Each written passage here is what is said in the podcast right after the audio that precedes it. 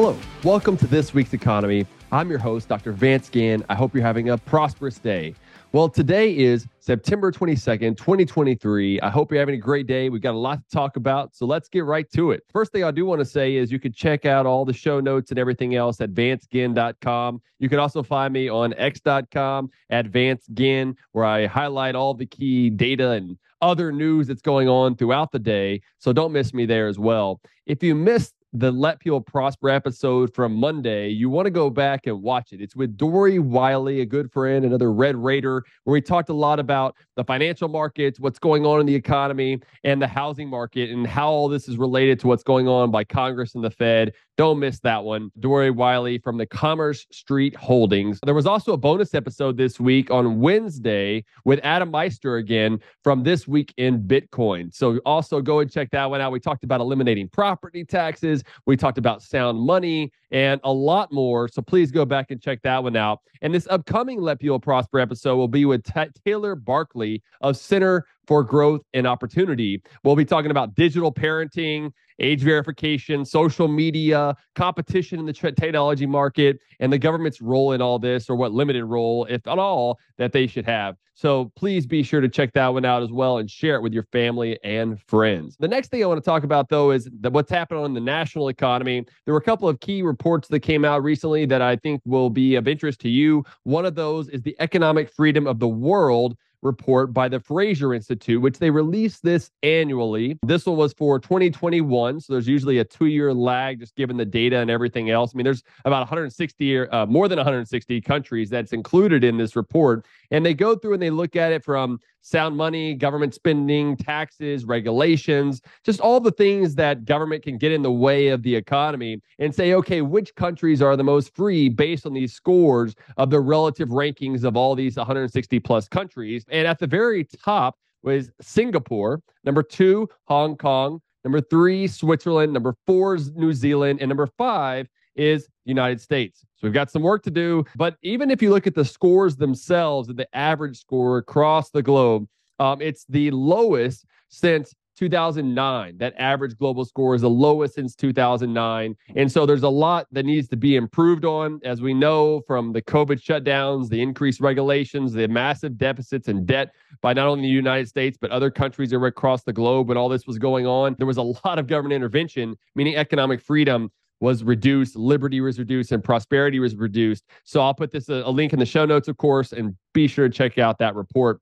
As far as the other types of news that was going on on the national front, we had the Federal Reserve, the central bank of the United States. They kept its federal funds rate target in the range of 5.25 to 5.5 percent where it's been now for a little over a month. And so they paused once again, um, as they did two meetings ago. And they also did not state that they're going to cut their balance sheet any faster. You know, that's something I've really been highlighting is that their balance sheet is still more than double what it was before the pandemic, before the shutdowns and everything else when they went from 4 trillion to 9 trillion. They're down to about $8.1 trillion now. So that's a good thing, but still more than double what they were before. So no wonder we're having inflationary pressures all around us. Inflation has picked up the last couple of months. When you look at the CPI, also look at the PCE, personal consumption expenditures, and you look at the core, excluding food and energy, which we all buy, but they like to look at those to see what the underlying pressures are for inflation, and even those are still um, hitting you know highs. And so this is something that we need to continue to watch as as we move forward there. As the Federal Reserve continues to raise its interest rates, it's it's done 11 times in the last year and a half from zero to 5.5%. We're seeing interest rates soar in all the other markets that we pay as consumers. That federal funds rate that they target is the overnight lending rate between banks, is what the Federal Federal Reserve really looks at and has, you know, more influence on. It doesn't control any interest rates, but it influences them from their monetary policy actions, specifically from their Federal Reserve balance sheet, right? And so that's why I've been so adamant about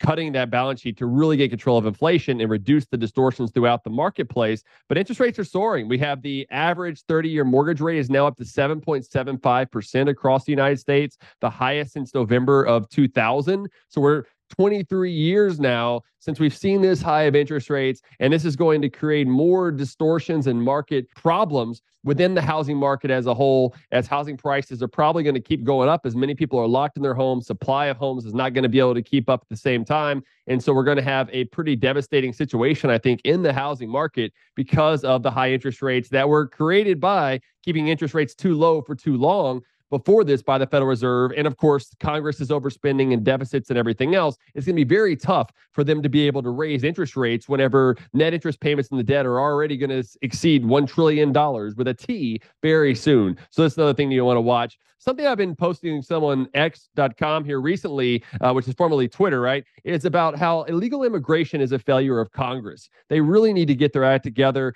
pass an immigration reform package that uh, provides market based solutions, not a top down heavy approach, but allowing for people to be here legally. That will help people here to not be illegally, right? I mean, that's pretty simple, but there's so much of a focus on the border and on the on the wall and other things and spending more money in Texas when the problem is ultimately with Congress. They need to make some key reforms. I know the Biden administration is also failing in a lot of ways, including on immigration and enforcing the immigration laws that are currently in place. But the immigration laws in place are not doing their job. And I know I've talked about this with the immigration guy here recently. And I, I do think that we need rule of law, we need a, a border and everything else in, in our constitutional republic. But at the same time, we need to be doing things in the right way so we do know who's coming in and out and everything else. And that's, I think, done through a more free market approach compared to the heavy hand of government. On the states front, though, with the Pelican Institute, we released a plan called A Tax Plan for Our Brighter Future, a significant part of Louisiana's comeback agenda, where people are leaving and fleeing. 30,000 people left just last year in Louisiana. How do we get people to stay and not have the brain drain and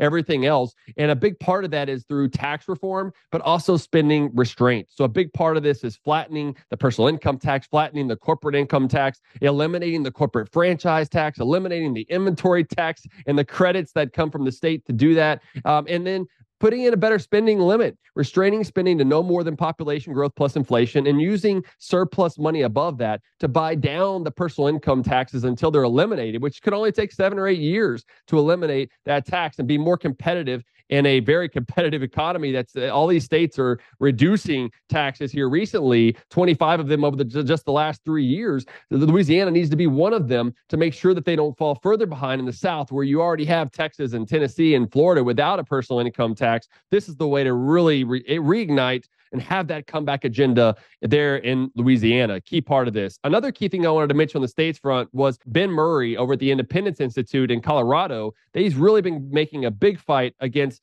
what the state is trying to do to basically get rid of, or not really necessarily get rid of, but hurt the Colorado's Taxpayer Bill of Rights. It's what's called TABOR it has been the gold standard for spending limits across the states, um, where basically it says, look, the budget should not grow more than population growth plus inflation at the state level and the local level. And at the state level, if there's any sort of surplus, what they do is they send out checks to people for that amount. I'd rather them use that to lower income taxes and do something else that's more pro growth, that's not taking money out of the private sector initially and then having to give it back through checks, but at least it is a way to get that money back. And what they're trying to do is Proposition HH uh, coming up on the ballot um, in November is basically going to say, look, we're going to use that money instead to reduce property taxes, which, as you know, I'm for lowering property taxes, but they're also wanting to raise the spending limit to not have that be as restrictive, as effective as it is today. And so this is a, a path down the wrong direction when many states should be following what Colorado had done initially back in 1992 when they passed Colorado's taxpayer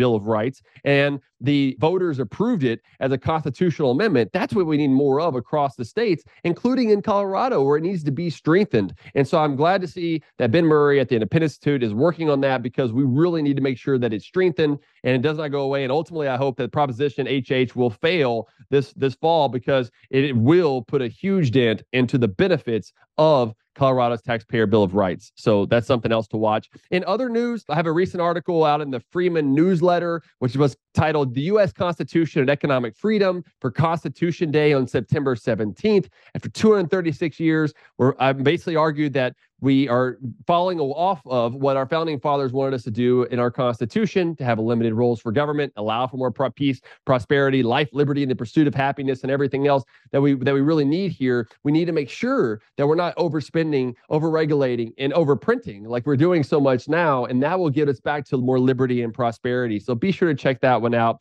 I had another piece in the Daily Caller here recently talking about Google and the DOJ, Biden's Department of Justice, where um, Jonathan Kanter is coming in. He's the head of the Department of Justice and saying, look, we need to have more antitrust policies going after Google in this case. And in this case, they're saying that Google's search engine is a dominant player, they're a monopoly. And so they're trying to break it up in some capacity. But it's like, where's the where's the real beef here? Well, how is it really hurting consumers? Consumers seem satisfied. That's why they're using Google so much because of the product because of the quality that they're getting from that service. And so it's not for the government to come in and, and, and create more problems in that situation. And so what I argue is that this sort of action by the Biden administration, whether it's the FTC, the Federal Trade Commission, or the Department of Justice now, coming after companies um, and everything else are really hurting consumers and capitalism as a whole because what we really need is more competition in the marketplace and getting government out of the way is the way to do that. And finally, last but certainly not least, I moderated a panel at the James Madison Institute's conference in Miami. It was on technology and innovation. We had a great discussion talking about federal tech policy in 2024, talking a lot about what's happening with the DOJ, FTC, what could happen if there is a new administration or a Republican administration. You know, the Republicans are also kind of uh, they get up in arms about big tech and things of that nature too. So will they really have a differing policy prescription than what the Democrats are doing right now? I think it will be different in some capacity, but there will still be kind of an attack on these big tech companies. And look, I don't agree with everything these big tech companies are doing, but I also believe strongly in private property rights, freedom of speech, and making sure that we have have the opportunity to have competition because ultimately what government does when it gets in these markets is it reduces competition and makes the situation worse for consumers, for workers, and ultimately for our prosperity for the future. So that's what I have for you today. I hope that you will share this with your friends and family, rate us a five star rating, and until next time, let people prosper.